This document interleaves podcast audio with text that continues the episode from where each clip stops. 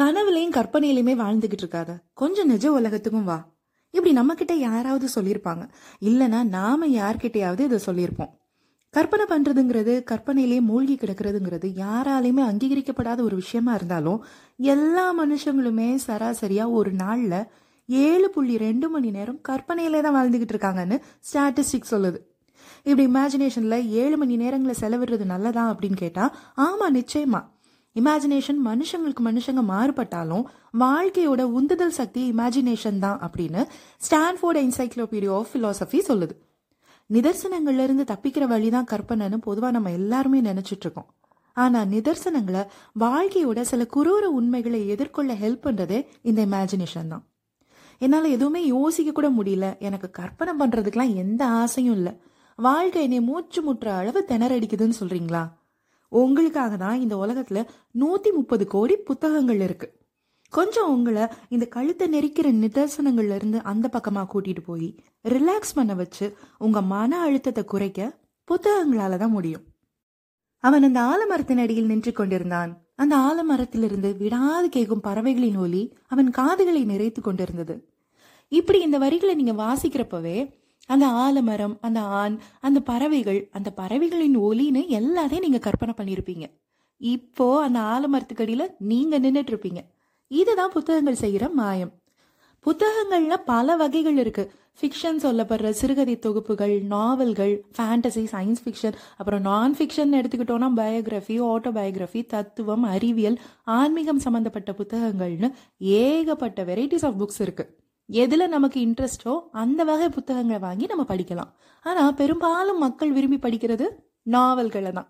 இந்தியாவில் மட்டுமே ஐந்து லட்சம் பேர் நாவல்களை விரும்பி படிக்கிறாங்களாம்.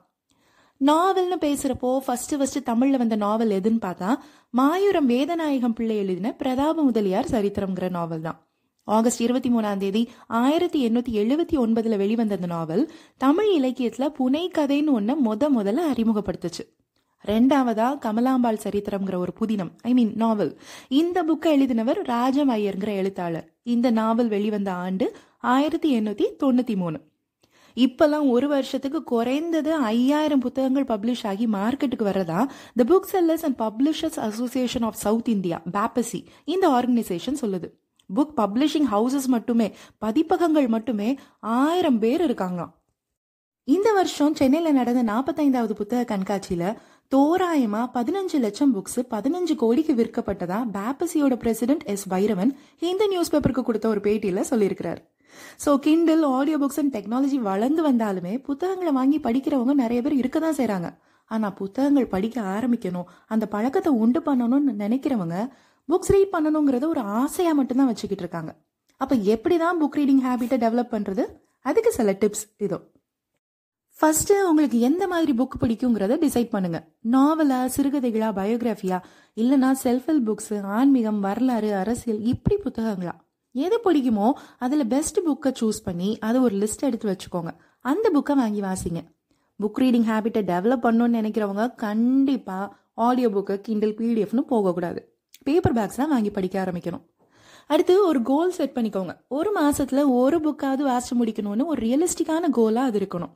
அதே மாதிரி ஸ்டார்ட் அண்ட் ஸ்மால் வே எடுத்த உடனே நானூறு ஐநூறு பக்கம் கொண்ட புக்ஸ் எடுத்து ரீட் பண்ணாமல் கொஞ்சம் சின்னதாக எடுத்து ரீட் பண்ண ஆரம்பிக்கிறது பெட்டர் ஆல்சோ ரீடிங்க்குன்னு ஒரு particular time and place set பண்ணிக்கோங்க. எந்த டிஸ்ட்ராக்ஷனும் இல்லாமல் நிம்மதியாக ஜாலியாக என்ஜாய் பண்ணி வாசிக்கிற மாதிரியான ஒரு டைம் அண்ட் பிளேஸாக அது இருக்கணும். புக் ரீட் பண்ணுறப்போ ஆக்டிவாக ரீட் பண்ணுங்கன்னு எக்ஸ்பர்ட் சொல்கிறாங்க புத்தக புழுக்கள்னு சொல்லப்படுற புத்தக பிரியர்கள் எல்லாருமே இதை தான் செய்கிறாங்க என்னன்னா ஒரு புக் எடுத்து வாசிக்கும் போது நம்ம ரசிக்கிற நம்மளை இன்ஸ்பயர் பண்ற வரிகளை அடிக்கோடிட்டு வைக்கிறதோ இல்லைன்னா தனியா ஒரு நோட்ல எழுதி வைக்கிறதோ தான் ஆக்டிவ் ரீடிங் இப்படி செய்யும் போது அந்த புக்கும் அந்த வரிகளும் நம்ம மைண்ட்ல நல்லா பதிஞ்சிரும். ஒரு நாளைக்கு அட்லீஸ்ட் ஒரு பத்து டு இருபது பக்கமாவது வாசிச்சே ஆகணும்னு முடிவு பண்ணிக்கோங்கன்னு சொல்றாங்க.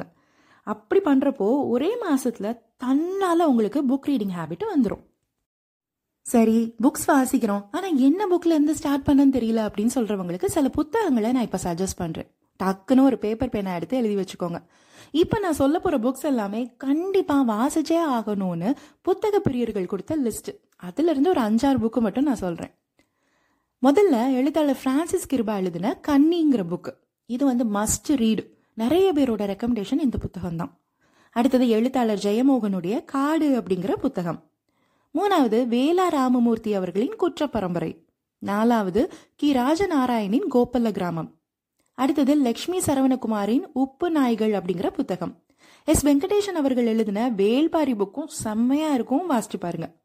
நாவல் அல்லாத புத்தகம் அப்படின்னா நக்கீரனின் காடோடிங்கிற புத்தகத்தையும் எஸ். ராமகிருஷ்ணன் அவர்களின் எனது இந்தியா அப்படிங்கிற புத்தகத்தையும் சஜஸ்ட் பண்ணியிருக்காங்க. அதையும் ட்ரை பண்ணி பாருங்க.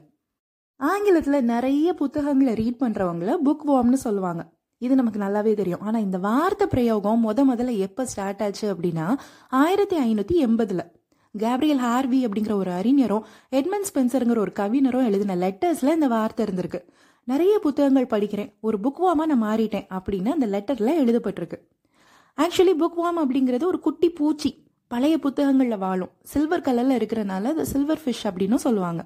ரொம்ப குட்டியாக ஒரு தேள் மாதிரி இருக்கும். ஆனால் இந்த பூச்சி என்ன செய்யும் அப்படின்னா புக்ஸ் எல்லாத்தையும் அரிச்சு சாப்பிட்ரும் புக் வாம்னு அழைக்கப்படுறவங்க அந்த பூச்சி மாதிரி தான் புத்தகங்களால் ஈர்க்கப்பட்டு புத்தகங்களை தேடி போய் அந்த புத்தகங்களுக்குள்ளேயே தொலைஞ்சு போயிடுவாங்க. அவங்க உலகமே தனி. ஏன்னா அவங்களுக்குன்னு ஒரு உலகம் கிடையாது. ஒவ்வொரு புத்தகமும் அவங்களுக்கு ஒவ்வொரு உலகம் தான் அப்படி புது புது உலகங்களை நாமும் எக்ஸ்ப்ளோர் பண்ணுவோம். நிறைய புத்தகங்களை வாசிப்போம். டென்ஷன் நிறைந்த இந்த உலகத்திலிருந்து புத்தகங்கள் அப்படிங்கிற காட்டுக்குள்ள சந்தோஷமா தொலைஞ்சு போவோம்.